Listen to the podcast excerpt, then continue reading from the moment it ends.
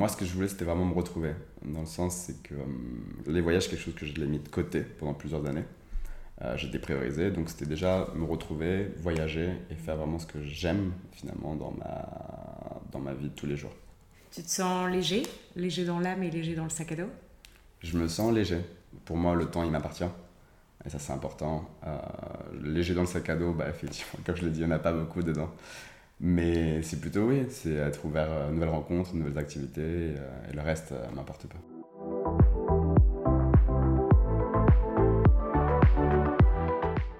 Bonjour à toutes et à tous, et bienvenue sur le podcast Fly with Mel.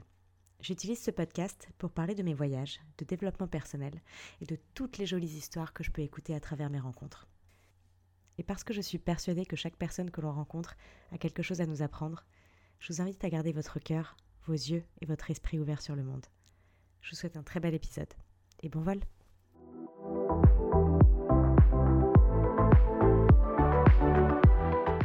Bonjour à toutes et à tous. Aujourd'hui, je suis avec mon ami Rémi. Salut Rémi. Salut Mel. Donc Rémi qui est en train de faire un tour du monde en 13 mois, un mois par pays environ, c'est bien ça? C'est bien ça. 13 mois, 12 mois, ça peut évoluer. Et peut-être que ce sera même plus, puisqu'il n'y a pas de ticket retour. Et du coup, avec Rémi, pour vous donner un petit peu de contexte, on s'est rencontrés en grande école de commerce.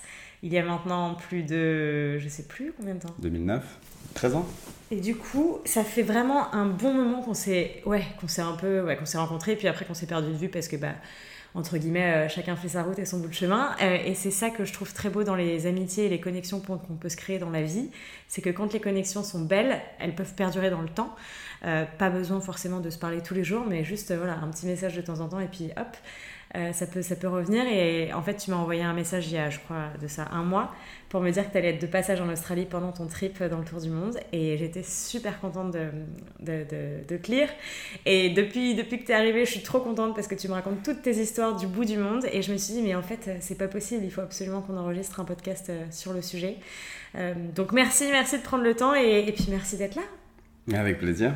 Je suis passage à Sydney pour cette raison-là, non Exactement. Il est venu juste pour faire un podcast, je non, précise. je suis venu pour voir Mel, c'est différent. Oui, oui, oui, oui.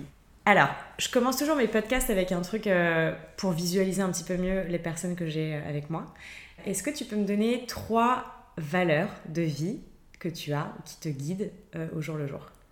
Trois valeurs de vie. D'abord, je dirais explorer de nouvelles choses. J'aime bien découvrir, j'aime bien aller de l'avant, que ce soit culturellement, sportivement. Et c'est quelque chose qui me stimule tous les jours. Donc, ce qui relie aussi à la deuxième, qui est vivre le jour le jour. Donc, c'est vraiment quelque chose que je recherche. C'est vrai que je planifie très à moyen terme, long terme très peu. Euh, c'est quelque chose que j'ai à terme envie de faire, mais pour l'instant, ça me permet aussi de m'épanouir euh, quotidiennement. Et la dernière, la fidélité, c'est quelque chose que j'aime envers mes amis, euh, garder les connexions, en tout cas les connexions importantes, et avec ma famille aussi. Et c'est ce que tu as fait justement euh, en revenant ici et en m'envoyant un petit message fidélité amicale et je trouve ça trop beau et je trouve ça important de le rappeler euh, c'est que on peut se faire des, copains un peu partout euh, au cours de la vie et si on se perd de vue ça veut pas dire qu'on se perd de vue pour toujours et ça veut pas dire que l'amour ou l'amitié ou ce que, vous voulez en appeler disparaît. Ça veut juste dire que chacun prend des chemins différents et en fait on sait jamais ce que la vie nous réserve et on sait jamais quand est-ce que les connexions pourront, se réanimer et pourront revenir. Et je pense que j'ai envie de partager ça parce que euh, en vivant au bout du monde, on peut perdre de vue beaucoup, beaucoup de gens euh, de qui on, pouvait être très proche euh, physiquement parlant, quand on était dans un pays ou dans un, dans un endroit spécifique. Et se, perdre de vue à cause de la distance, ça ne veut pas dire que l'amour disparaît. Bien au contraire, parfois ça, même, ça le fortifie. Et en plus, parfois, la beauté des choses, c'est que bah, quand on va se retrouver, même si c'est dans 3 ans, 5 ans, 10 ans, bah, on aura tellement de choses à se raconter parce que chacun de nous aura évolué de son côté. Et il y a tellement de jolies histoires à raconter et je trouve que c'est encore des, plus, enfin, des retrouvailles encore plus belles. Parfois, le fait de prendre un peu de distance, euh, n'importe quelle relation euh, de vie, je parle, euh, pas simplement de l'amitié, mais aussi en termes de famille ou d'amour, je sais pas. Parfois, le fait de prendre un petit peu de distance, et parfois, prendre de la distance, ça veut pas dire prendre de la distance pendant des années, hein. c'est vous qui choisissez, mais prendre de la distance, ça permet de prendre du recul sur la connexion qu'on a créée et sur les choses qui nous vont ou qui ne nous vont plus. Et si cette personne doit encore, pour l'instant, être autour de nous dans notre vie parce qu'elle nous permet d'avancer, d'évoluer ou d'aller bien, ou pas. Et, euh, et, et, ouais, voilà, je pense que c'est important de le rappeler. Donc j'avais juste envie de commencer avec ça. Petite introduction, mais le podcast n'est pas sur ça. Le podcast, il est sur toi, il est sur ton parcours et il est sur ton voyage. Est-ce que tu peux me dire déjà premièrement, qu'est-ce que c'est exactement le plan que tu as en tête par rapport à ce tour du monde? Euh, quel est le plan? Le plan, en fait, il n'y a pas de plan. Dans le sens, c'est que j'ai commencé à le planifier, l'imaginer il y a 5 ans. Euh, c'est quelque chose pour lequel j'ai économisé, c'est quelque chose pour lequel j'ai beaucoup planifié, beaucoup imaginé, plusieurs parcours, plusieurs circuits, plusieurs pays, et qui s'avère plus du tout valable aujourd'hui, euh, après quelques mois, parce qu'il évolue constamment. Donc le plan initial, c'était de voyager, découvrir de nouvelles choses, découvrir de nouvelles cultures. je sais que j'ai besoin d'être canalisé. Donc euh, j'ai trouvé tout simplement une idée, était de vivre une expérience, qu'elle soit sportive, spirituelle, euh, qu'elle soit culturelle, dans chacun des pays pour me stabiliser et avoir une, base, euh, une base qui me tienne deux jours, une semaine, dix jours au même endroit. Donc ça c'était le principe même. Et ensuite c'était de rester au minimum trois semaines à un mois dans chacun des pays pourquoi? Pour prendre le temps euh, vraiment de découvrir le pays. Que ce soit un petit pays comme le Laos, le Cambodge, où les gens en général passent une semaine, euh, je voulais vraiment pouvoir euh, avoir ce temps qui m'est accordé avec ce voyage pour l'explorer. C'est trop beau, j'adore. Et c'est quoi, si, si, tu as en tête ton premier objectif quand tu as décidé de réaliser ce voyage, c'était quoi Est-ce que tu avais comme idée? Le premier objectif, je pense que voyager, en fait, c'est une passion qui est arrivée, mais tardivement. Elle est arrivée lorsque je suis arrivé en Australie de mon retour, euh, quand j'avais 22 ans. Tu étais déjà venu en Australie, c'est ça? J'étais déjà venu en Australie, j'avais passé un working holiday visa ici, j'ai passé 6 mois, et, euh, et ce voyage m'a donné une autre ouverture d'esprit, qui était de découvrir euh, d'autres endroits, d'autres univers. Et c'est quelque chose, en fait, avec le, au fil du temps, qui s'efface progressivement. Dans le sens, c'est que. donc après, je suis parti aux États-Unis, également pour 6 mois. Et à mon retour, euh, bah, on rentre dans la vie active. Euh, on rentre dans la vie active, nos passions en France, cabinet de conseil, on prend finalement certaines passions qui peuvent être relayées au second plan par souci de. Bah, comme si on avait des responsabilités, des devoirs envers l'entreprise. Donc c'est quelque chose que j'ai beaucoup relayé, que j'ai commencé à négliger. Et c'est pour ça que j'ai commencé aussi à l'imaginer en parallèle de ma carrière professionnelle.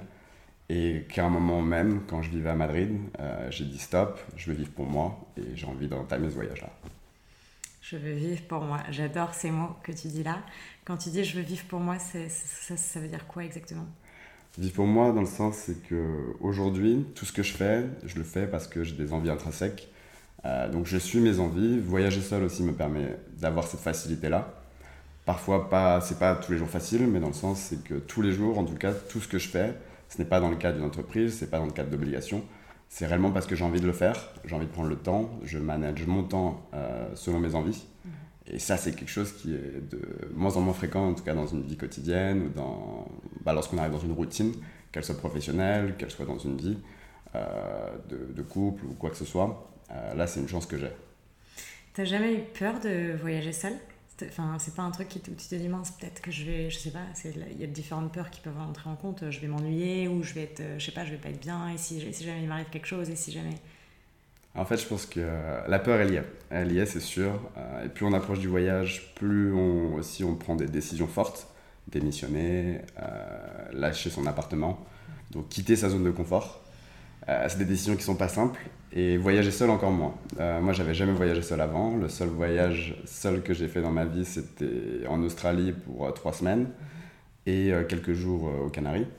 Donc là, c'était vraiment un grand pas. Donc forcément, tu as la tête pleine de doutes. Est-ce que, pourquoi je le fais? Est-ce que j'en ai vraiment envie?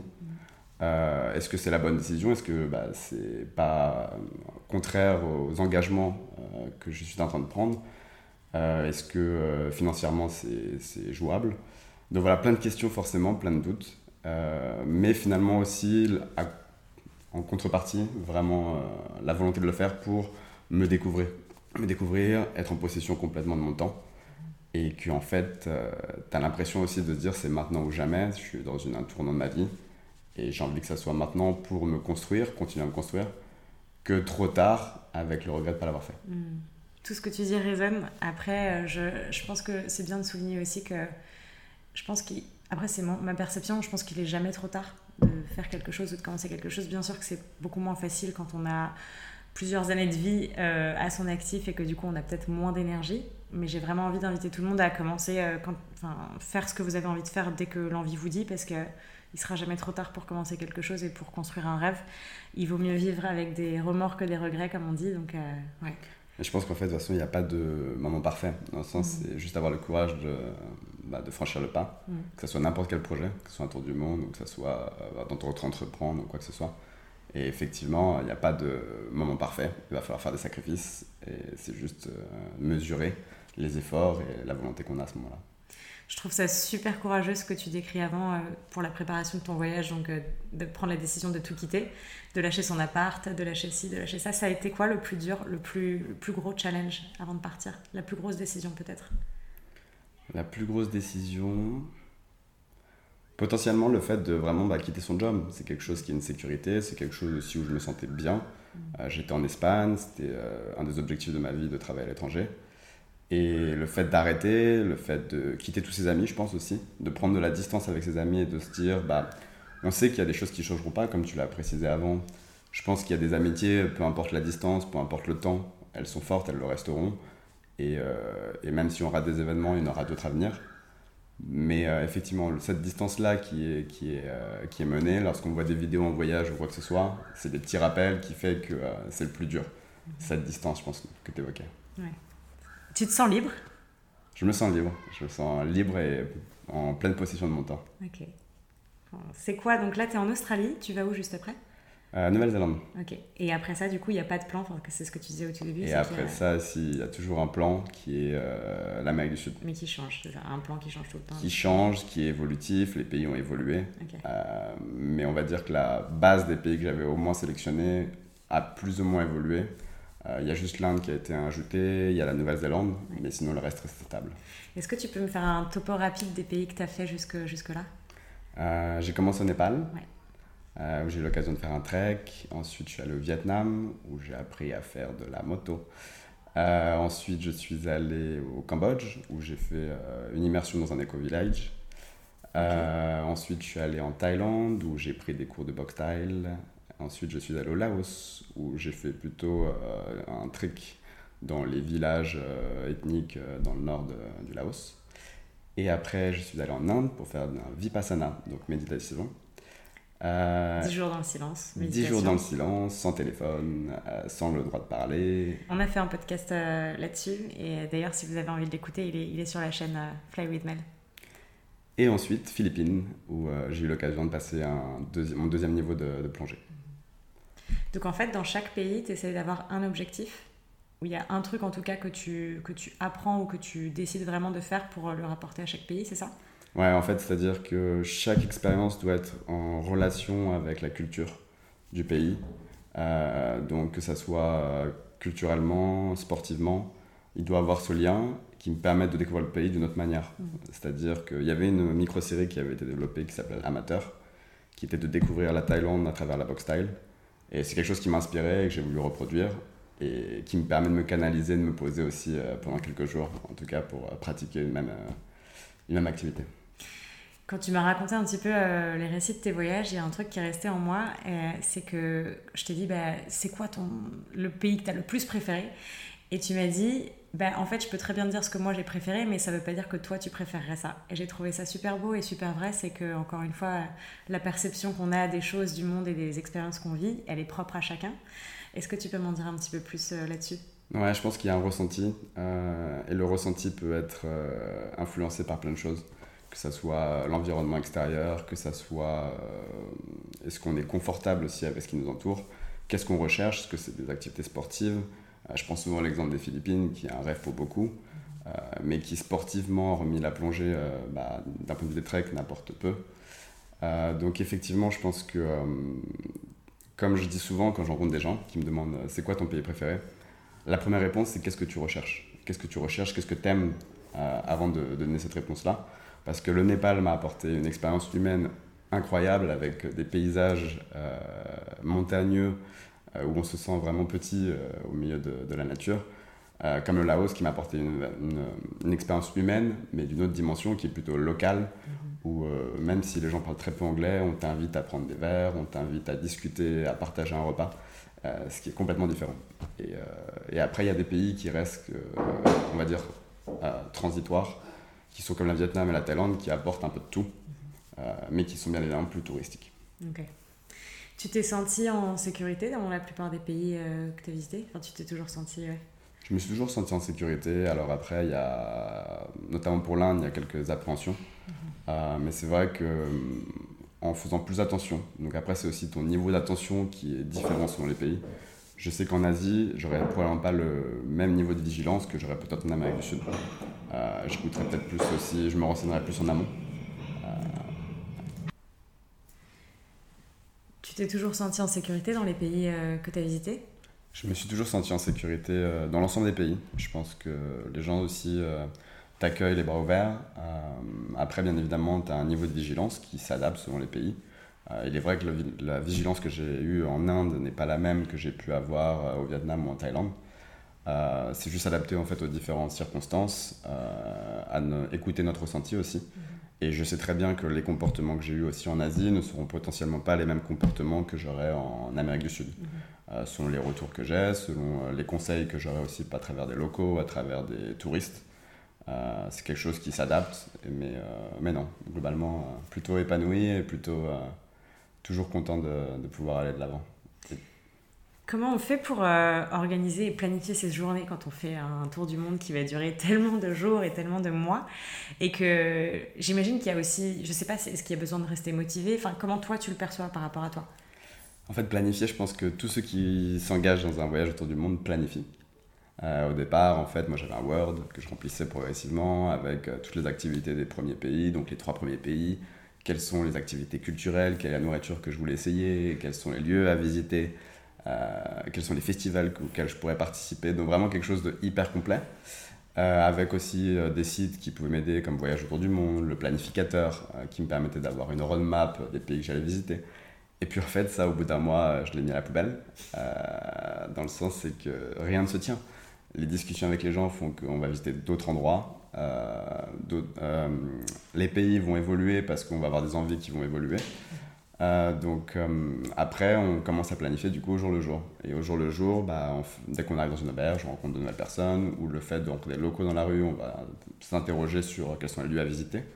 on peut s'aider aussi des agences. C'est vrai que de certains pays, j'ai pu m'aider des agences pour planifier après de mon côté, mais en tout cas pour récolter de l'information mmh. qui est localisée. Euh, qui est du coup plus pertinente à mon sens que certaines informations qu'on pourrait avoir sur, euh, sur Internet. Mhm.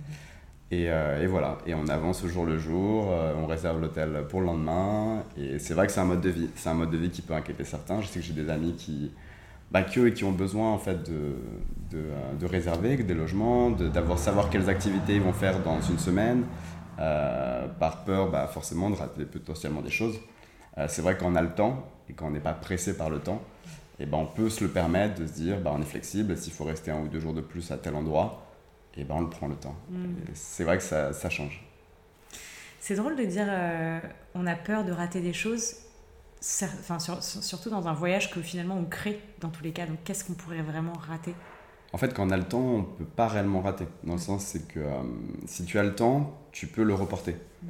Mais je sais que moi aussi, euh, la base de mon voyage, c'est d'accueillir des amis, parce que je pense qu'il faut un équilibre, et euh, je pense que c'est la, la, solution parfaite, c'est de voyager seul, mhm. mais d'avoir aussi des moments où euh, bah, des gens qui en fait sont des proches, des amis pour lesquels on porte beaucoup d'amour, qui viennent nous voir, qui te rejoignent pendant ton qui me rejoignent, qui me permettent de partager des moments avec eux, d'avoir ce petit côté dans ma vie nomade, d'avoir ce petit côté en fait famille, amis qui, qui partagent en fait ce moment de vie qui est important pour moi. Et, euh, et les façons de voyager qui sont du coup différentes, bah, de trouver un équilibre entre les deux. Mais pour moi, le vrai voyage autour du monde, quand c'est sur du long terme, c'est pas un voyage touristique, c'est pas quelque chose qui peut être planifié euh, à la journée euh, pour une durée de deux semaines. Là, on est vraiment sur du jour le jour. Hmm.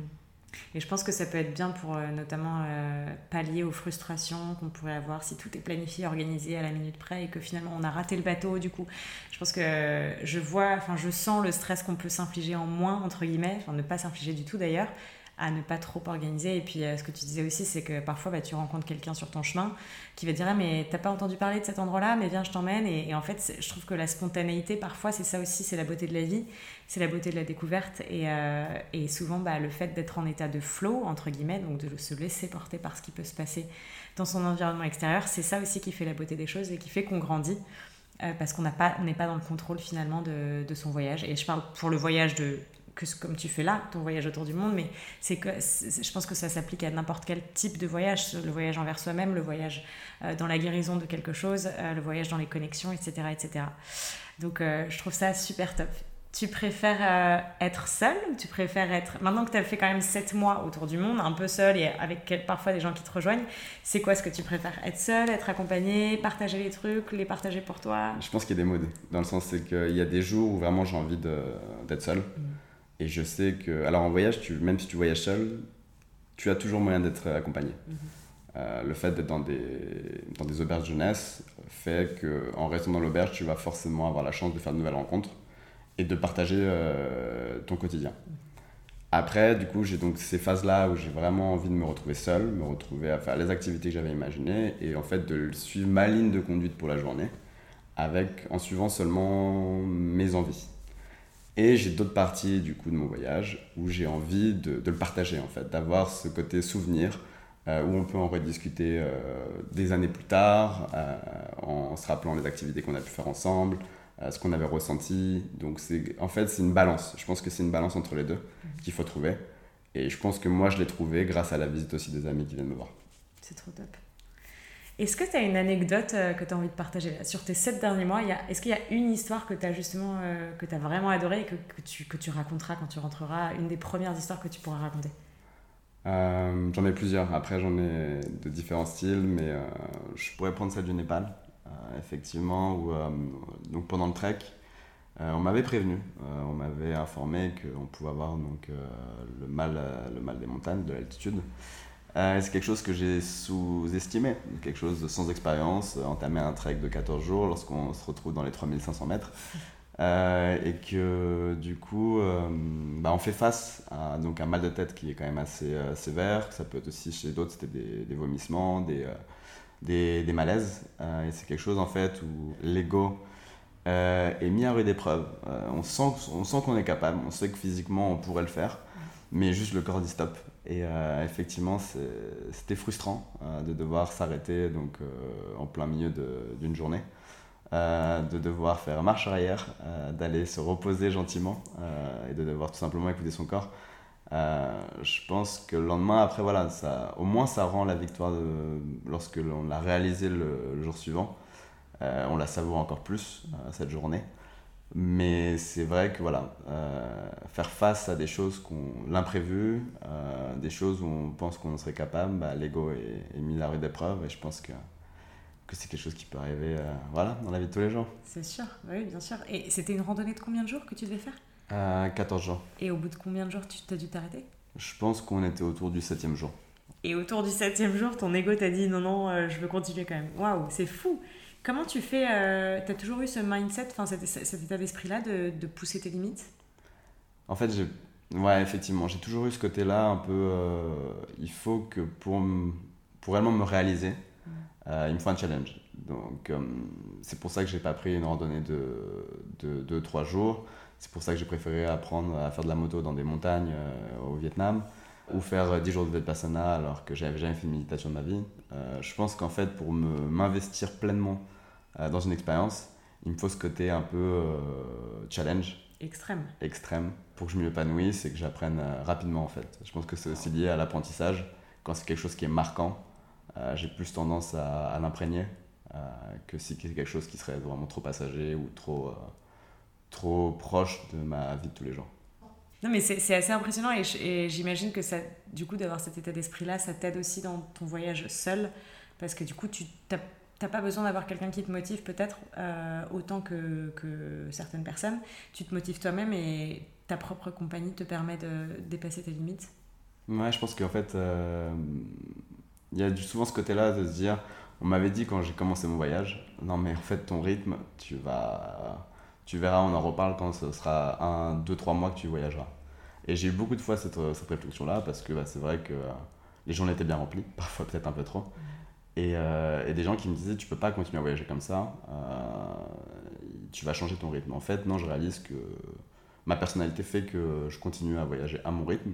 Moi, ça me correspond, mais ça correspondrait pas à tout le monde. Et en fait, j'ai ce côté aussi résilience où je me dis que bah, sur des expériences un peu long terme, qu'on vient d'évoquer, j'ai cet esprit de là de me dire que voilà, je vais aller jusqu'au bout. c'est comme si je l'ai engagé, je le termine. C'est applicable pour ce voyage-là, c'est applicable pour la méditation, c'est applicable pour le trek. Ce sera sûrement applicable dans les prochaines expériences à venir. Mais c'est quelque chose que je veux, voilà, que je veux réaliser. Non, une anecdote du coup. Euh, je pense que celle au Cambodge où j'étais dans une famille du coup euh, bah, cambodgienne. On était allé couper du, euh, du, bambou pour faire des pailles et sur le trajet retour, on je me suis retrouvé en fait dans une vie donc avec que des locaux où on a mangé avec des locaux. mais il était 11h et c'était pour eux lors de l'apéro. C'est vrai que dans certains pays, donc, ils, ont, ils ont tendance à être assez festifs. Et on s'est retrouvé à, donc, à boire de l'alcool de vin à partir de 11h ce qui était une expérience incroyable de faire des karaokés avec eux, euh, de pouvoir partager donc, le repas, l'apéro avec eux, euh, sans pour forcément parler un seul mot en anglais, euh, donc très peu anglais. mais c'était plutôt ce sentiment d'appartenance. le fait d'être invité en Asie, donc à un karaoké, c'est quelque chose d'hyper important pour eux. Et non, c'est vrai que dans les pratiques, c'est quelque chose qui m'a marqué. en tout cas pour le côté vraiment local. D'accord. Et comment tu fais pour t'exprimer ou pour te faire comprendre si les gens ne parlent pas la même langue que toi? Je pense qu'il y a des expressions du visage où il y a en tout cas le langage corporel qui fait qu'on se comprend. Alors effectivement, c'est assez limite. Il y a certains pays où j'aurais adoré pouvoir parler plus en, anglais. Euh, mais voilà, c'est pas le cas, donc on s'adapte et on profite de ce qui est à notre portée. C'est fou. Et je sais que tu m'avais aussi raconté, euh, tu m'avais raconté une histoire sur euh, le fait que parfois tu rencontres des gens qui n'ont pas le même privilège que toi de pouvoir voyager. Et je sais que cette notion de privilège de voyage, c'est vrai qu'elle n'est pas donnée à tout le monde et c'est vrai qu'il faut le rappeler, c'est qu'on est souvent là à dire, ben voilà, j'ai voyagé ici et là, ici et là. J'aimerais bien que tu me parles de cette notion de privilège. Euh, je pense qu'effectivement, je l'ai réalisé très vite. Je l'ai réalisé au Népal.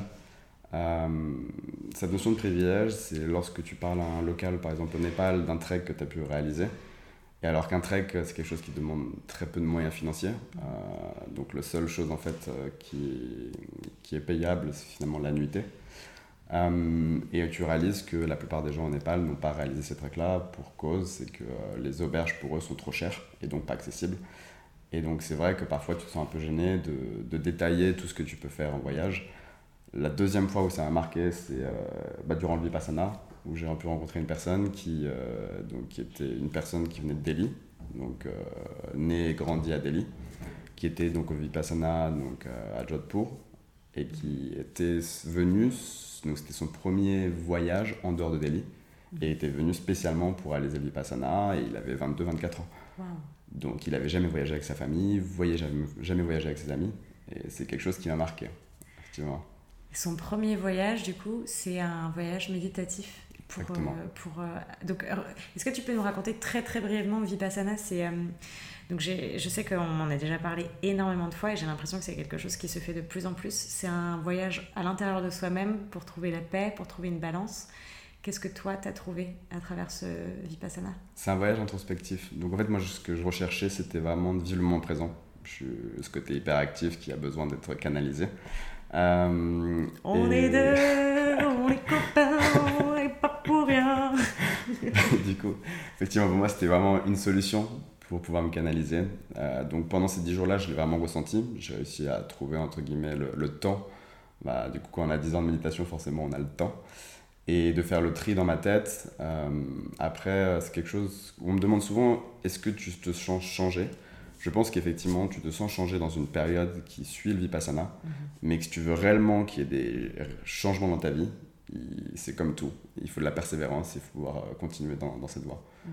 Mais en tout cas, moi, ça m'a permis de plus me concentrer sur la respiration, euh, mes pensées, le moment présent. Euh, et je sais que maintenant, si je veux que ça donne des résultats à long terme, il faut que je me remette euh, à pratiquer. Et ça va certainement revenir très bientôt, j'espère. Au tout début, on parlait de valeurs. Et euh, j'ai une question qui me taraude du coup l'esprit, euh, là, qui vient juste de me sauter euh, à la tête. Je sais pas si ça se dit comme ça, je sais plus parler français. Mais du coup, moi, une de mes valeurs, c'est de toujours remplir mes journées d'amour. Que ce soit de l'amour que je donne, que l'amour que je reçois, mais vraiment de faire en sorte qu'il y ait toujours énormément d'amour autour. Comment tu fais pour avoir de l'amour ou trouver de l'amour en voyage quand tu es seul mmh, Compliqué comme question. Je pense que l'amour, en fait, tu le retrouves dans l'accomplissement de soi. dans le sens, c'est que tu vas commencer, tu fais. tu fais les choses que t'aimes. Donc au moins, ça va être un peu, un peu philosophique, un peu bizarre comme réflexion, mais l'amour, tu te le donnes à toi-même. Dans le sens, c'est que si tu es seul, effectivement, le partage, il va être avec toi et toi-même. Mhm. Il va pas être avec des personnes. Donc, effectivement, cet amour-là, tu peux, tu peux l'avoir par toi-même. Comme tu le disais, ça peut être euh, l'achat d'une glace, qui est vraiment une, expérience minime, mais qui te fait plaisir. Ou ça peut être de se dire, voilà, dans quelques jours, je fais quelque chose d'incroyable que j'ai toujours rêvé de faire. Et, euh, c'est un cadeau que tu t'offres, finalement. J'ai envie de parler aussi de la notion de l'attachement. Euh, et notamment parce que quand on voyage, j'imagine qu'on voyage très léger, et du coup qu'on ne peut pas s'attacher à du matériel, qu'on ne peut pas trop s'attacher aux choses. Euh, mais aussi, je pense que ça inclut le fait de ne pas t'attacher à des endroits, des gens, euh, des, des, endroits spécifiques, des paysages, etc. etc. comment tu vis cette notion de l'attachement, toi, en voyage? Alors l'attachement matériel, il est... il est très minime. en soi, je pense que ma valise fait 12 kilos. Euh, je me suis débarrassé de mon ordinateur que j'avais pris au début. Euh, quand des amis sont venus. Donc, J'étais en train de me dire, tu l'as balancé par la mer Non, il existe encore. Il est euh, rentré en France gentiment, pendant que moi je continue. Et non, c'est quelque chose effectivement où tu es de moins en moins matériel. Alors au début, quand tu perds quelque chose, effectivement, ça t'exaspère. Forcément, on est, on est, tous attachés à, à nos biens. Surtout quand on a mis de l'argent, on a investi dedans. Euh, mais après, on s'y fait peu à peu. On se dit que c'est dans la continuité et c'est le risque. Euh, surtout quand on se déplace régulièrement, tous les 2-3 jours de lieu, euh, bah, il y a de la perte. Mhm. Donc, ça, c'est pour le côté matériel. On est de moins en moins matériel et, et, on est de plus en plus focalisé, par contre, sur les relations, sur les activités. Sur les relations, je me laisse plutôt vivre. Je n'ai pas, pas quelque chose mentalement qui me dit attention, ne t'attache pas ou restreins-toi. Euh, c'est quelque chose où c'est plutôt un feeling que j'ai avec les personnes. Euh, par exemple, le Népal, où euh, on a quand même passé trois semaines ensemble, c'est quelque chose qui était fort émotionnellement parlant, c'est quelque chose où on a partagé sur plein de sujets. et à la fin, effectivement, donc il y a ce côté triste, mais il y a ce côté où une excitation qui fait je suis pressé de découvrir les nouveaux endroits, des nouveaux lieux. Et, et, donc on avance peu à peu comme ça. Pour les lieux, euh, c'est au début aussi pareil au Vietnam, où il y a ce côté un peu frustration de se dire putain, cet endroit était magnifique. Euh, si j'avais pas eu la contrainte de visa, peut-être que j'y restais quelques jours supplémentaires. Et là, il y a deux façons de penser. Moi, je reste tout le temps dans mon mood où euh, je me dis je le ferai plus tard. Et que de toute façon, je pourrais pas couvrir un pays en un mois. Donc, j'ai réussi à prendre ce recul-là. C'était assez compliqué pour moi, qui veut tout faire. De se dire, bah, en fait, c'est pas grave, j'y reviendrai. Mhm alors qu'avant, j'avais pas du tout cette mentalité-là. Et t'en as d'autres, par contre, qui font des extensions de visa et, euh, qui prennent en fait réellement le temps d'explorer pleinement un pays. Mais c'est vrai que j'ai plutôt pris le, la voie de, de, continuer, entre guillemets, dans la lignée, d'avoir ce panorama mmh. euh, des pays que j'avais en tête. Tu te sens léger Léger dans l'âme et léger dans le sac à dos? Je me sens léger. Comme je le disais au début, c'est que pour moi, le temps, il m'appartient. Et ça, c'est important. Euh, léger dans le sac à dos, bah, effectivement, comme je l'ai dit, il n'y en a pas beaucoup dedans. Mais c'est plutôt, oui, c'est être ouvert à nouvelles rencontres, nouvelles activités, euh, et, le reste euh, m'importe pas. J'adore. C'est vraiment, vraiment trop top. Est-ce que est-ce qu'il y a des peurs que tu as pendant ce voyage qui te traversent l'esprit? Je pense que la peur principale, elle est liée à voyager seul. Il n'y a pas de peur de. Je suis quelqu'un qui aime bien aussi euh, explorer, prendre des risques et, euh, et, tout ce qui va être euh, la rencontre de requins, la rencontre de tigres, peu importe, c'est quelque chose qui va me stimuler. Donc c'est pas ces peurs-là que j'aurais, c'est la peur, bah forcément elle revient, la peur psychologique de la solitude.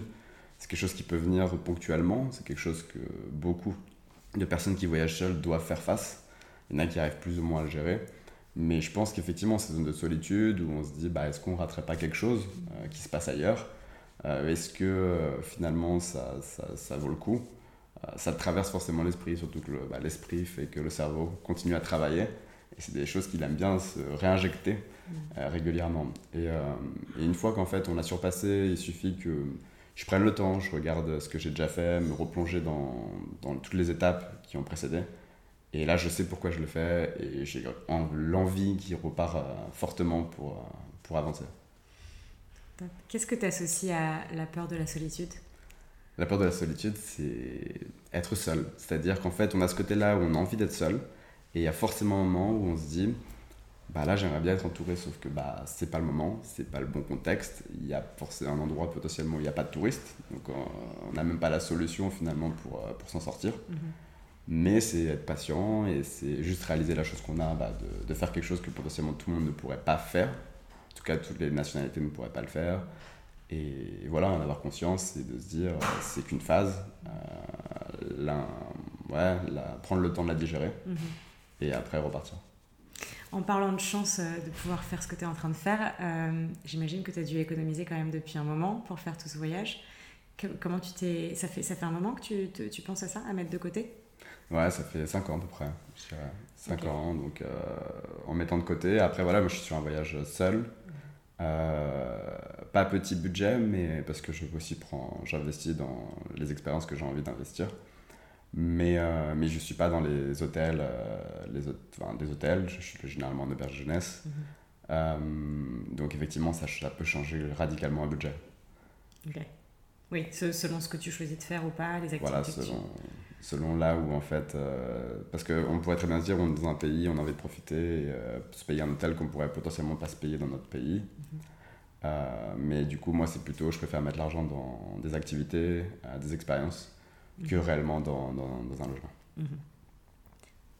J'ai envie de revenir un petit peu sur le, le tout début de ton voyage, euh, ou presque. Quand tu commences un voyage comme ça et que tu sais que tu pars pour longtemps, c'est quoi les premiers trucs que tu as absolument envie de, tu vois, de ticker sur ta, sur ta liste? Que tu as envie de, de dire, ben voilà, je, je pourrais dire que j'ai fait ce voyage autour du monde et que ça m'a apporté ça, ça, ça, ça, ça, personnellement? Euh, J'avais fait la liste avant de partir. Elle a bien évidemment évolué. Euh, moi, ce que je voulais, c'était vraiment me retrouver. Dans le sens, c'est que, euh, comme je l'ai dit, je pense que les voyages, c'est quelque chose que je l'ai mis de côté pendant plusieurs années. Euh, j'ai dépriorisé, donc c'était déjà me retrouver, voyager et faire vraiment ce que j'aime finalement dans ma, dans ma vie de tous les jours. Euh, le deuxième, en fait, c'était de développer de nouvelles, que ça soit nouvelles compétences ou en tout cas être à l'aise sur des choses que j'avais pas l'habitude de, de, faire. Donc, comme je disais, d'où l'expérience aussi par pays. Mhm qui me permet de m'ouvrir à de nouvelles choses donc, et également de développer mes, mes capacités pour d'autres choses. Euh, je prends l'exemple aussi de, je prends un cours de cuisine dans chacun des pays parce que c'est quelque chose qui est pour moi important. Au-delà du voyage, il y a l'aspect culinaire et euh, c'est quelque chose que j'aime découvrir dans chacun des pays. Euh, l'aspect activité extrême ou sportive, c'est quelque chose que j'aime aussi. Donc tout ça, c'est que je voulais revenir en me disant, voilà, j'ai pris le temps de m'enrichir de choses culturellement qu'on peut pratiquer en France, c'est la chance qu'on a, il y a tout qui est à disposition, mais j'ai pu le réaliser dans le pays. Et c'est vrai que c'est une question qui me revenait régulièrement en Inde, pourquoi tu fais le vipassana ici? Tu l'as en France. Et c'est vrai que c'est la question qui revenait, tu l'as en France. Mais en fait, le vipassana, j'avais pas envie de le faire en France, ça m'est pas traversé l'esprit. Alors effectivement, si j'avais eu pas d'opportunité de voyager, je l'aurais fait potentiellement en France à un moment. Mhm. Mais là, vu que j'ai cette opportunité de le faire euh, en Inde, eh ben, je le fais en Inde. Mhm.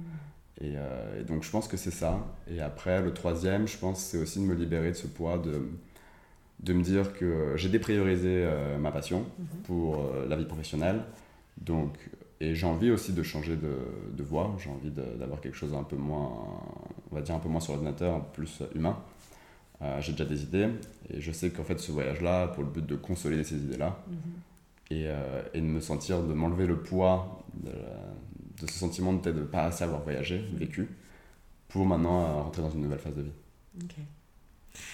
Et euh, ça fait quoi de commencer à partir en voyage au bout du monde et d'expérimenter tout ce que tu es en train d'expérimenter après deux ans en lockdown euh, après monsieur, monsieur Noix de Coco, on va l'appeler comme ça, ça t'a fait bizarre tout d'un coup? Ou tu avais l'impression que tu n'avais jamais vraiment oublié ce que ça faisait de voyager? Je pense qu'en fait j'ai la chance aussi d'avoir vécu à Madrid. Euh, qui était un lockdown euh, très partiel si on le compare à celui en Australie ou dans d'autres pays euh, en Europe, notamment la France. Donc j'ai toujours entre guillemets vécu ma vie. juste les voyages effectivement sont plus contraints à travers les tests, à travers les passes vaccinales. Donc ça c'est bien évidemment une appréhension que tu as. D'ailleurs on le voit encore, hein, les gens commencent à revoyager progressivement. Mais certains pays étaient déserts. Le Laos était désert, le Cambodge était désert. Donc, je pense que les gens reprennent le voyage. Euh, mhm. C'est des peurs maintenant qu'il faut retraiter, euh, c'est-à-dire aller au-delà de la, de la, maladie mhm. Et euh, de se dire que voilà, c'est un risque à prendre pour faire les choses qu'on a envie de faire. Mhm. mais je pense que c'est quelque chose qui est assez simple pour moi en tout cas, de, me dire, je pense que l'envie est tellement forte comparée à la prise de risque que j'ai suivi le, le, mode. Est-ce que ce voyage, il t'a redonné foi en l'humanité avec les gens que tu as rencontrés jusque-là? Alors, il m'a redonné foi en l'humanité. Je pense que les pays que j'ai fait pour l'instant font que les gens sont hyper. Euh, en fait, ils sont heureux. Pourquoi? Parce que, bah, comme tu le dis, le Covid a fait que ça a changé beaucoup de choses dans beaucoup de vies. Surtout pour ces pays-là qui sont quand même basés. Il y a une part, en tout cas, qui est basée sur le tourisme. Et, euh, émotionnellement, c'était que ce soit le Vietnam, que ce soit le Laos, euh, touchant que tu as en fait, tous ces gens-là qui sont tellement heureux de te voir qu'en fait, ils n'ont qu'une seule envie c'est que tu te sentes bien dans leur pays il n'y a aucune notion monétaire, c'est juste que, euh, que tu puisses profiter euh, et découvrir leur pays. Et ça, c'est touchant. Euh, c'est aussi, ça te remet un peu les, les pieds sur terre sur des, des, choses qui te paraissent si communes. on en parlait pour l'Australie, l'eau potable. l'eau potable, c'est quelque chose effectivement que tu ne vois pas dans beaucoup de pays. le traitement des déchets, pareil.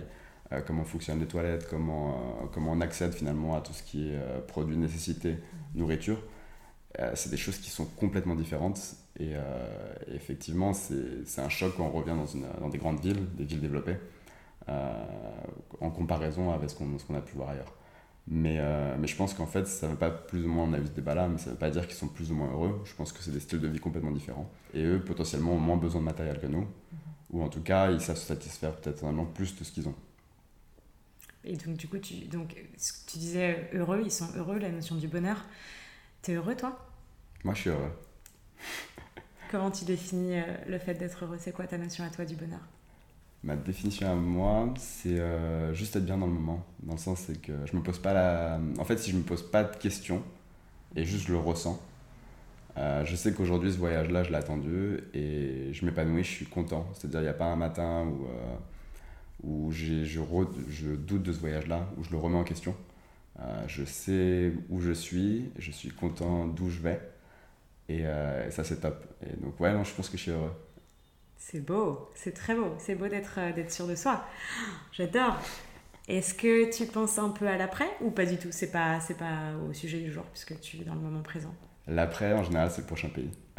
D'accord. c'est l'après vraiment à court terme.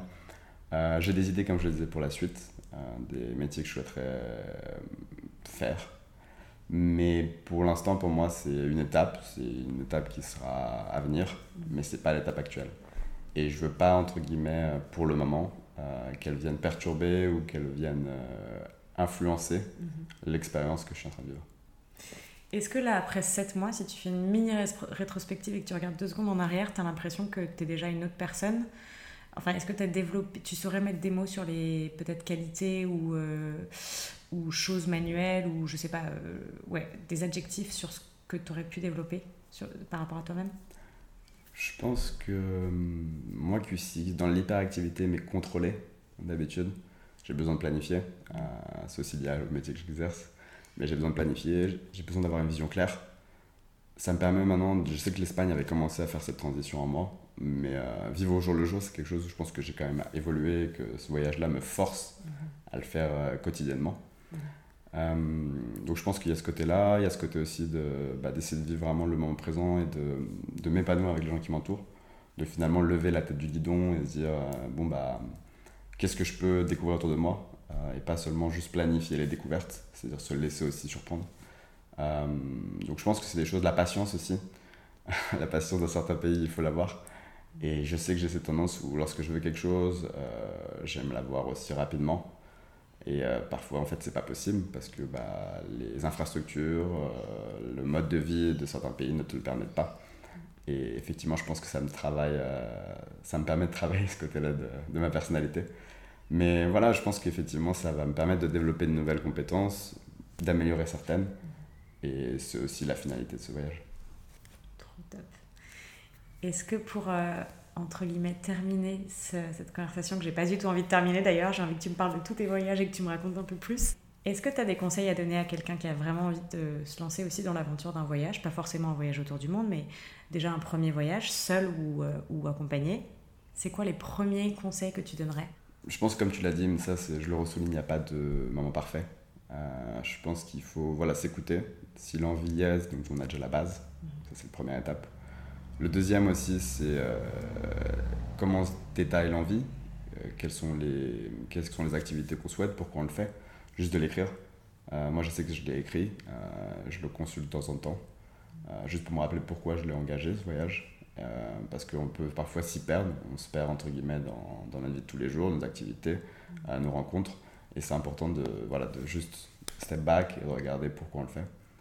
Donc de les noter pour moi de se renseigner sur les personnes qui l'ont déjà fait le pays. Je pense que ça peut vraiment faciliter. C'est les gens qui ont entre guillemets un peu de mal sur l'organisation ou, euh, ou en tout cas avoir, ou qui ont besoin d'avoir cette vision claire. Bah, des gens qui ont déjà visité les pays, ça peut vraiment les aider et de relativiser. Et si on a la chance d'avoir une personne aussi euh, donc, qui a tendance à voyager, qui a déjà voyagé seul, encore mieux, parce que ça nous permettra de potentiellement d'anticiper les, voilà, les problématiques qu'il a pu avoir même si pour chacun elles sont complètement différentes, ça c'est sûr. Mais voilà, c'est juste, ça peut rassurer pour quelqu'un qui aurait besoin de se lancer. D'accord. Bah, écoute, merci beaucoup. Tu as un dernier, un dernier mot à dire, une, je sais pas, une citation ou un truc euh, qui, qui, pourrait euh, juste euh, souligner le, voyage que tu fais en ce moment? Hmm, Qui me viennent comme ça? Hmm, Pas trop. non, je pense que c'est juste, bah, ce qui me vient tout de suite, c'est vivre le moment présent. C'est un livre que j'essaie de lire depuis plusieurs mois. J'ai du mal à finir. Mais je pense que moi, j'ai compris le principe sans, mm. sans, terminer forcément la lecture. Mm. Voilà. J'adore. En tout cas, moi, ce que je remarque de toi, si je compare à Rémi que j'avais rencontré euh, en école de commerce, je te sens tellement plus posée, plus calme et euh, ouais, complètement pas du tout stressée par, euh, par ce, que, ce que tu es en train de vivre ou ce que tu veux faire. Et, et, et aussi, j'ai remarqué que tu fais les choses pour toi et euh, t'as pas besoin d'attendre euh, les autres. Et ça, je trouve ça très beau et je pense que c'est un truc qui est important de rappeler, c'est que tu voyages pour toi. Et si quelqu'un a envie de te suivre ou de te rejoindre, c'est top, trop cool. Si les gens n'ont pas envie, c'est pas grave non plus. Et euh, si tu as envie d'aller acheter une glace, bah, tu vas t'acheter cette glace parce que toi, tu as envie de la goûter. Tu pas besoin d'attendre que quelqu'un d'autre prenne la décision pour toi ou prenne la décision avec toi. Et je trouve qu'atteindre ce niveau, entre guillemets, de compétence, je sais pas si on appelle ça une compétence, mais atteindre ce niveau où finalement on s'accepte euh, et, on accepte ce qu'on a envie d'être et ce qu'on a envie de faire. Je trouve que c'est très beau. Donc je voulais te dire bravo pour ça. Et j'espère que tes, du coup, je sais pas, 5-6 prochains mois, ou peut-être plus, puisqu'on ne sait pas vraiment, 10 prochains mois, euh, seront encore plein plein d'expériences que tu vas continuer à prendre soin de toi et, euh, que tu auras encore plein de belles choses à nous raconter, peut-être pour un prochain podcast au bout du monde. Et bah merci Mel pour ce petit podcast. Un plaisir d'échanger avec toi aussi. À bientôt. Bye bye.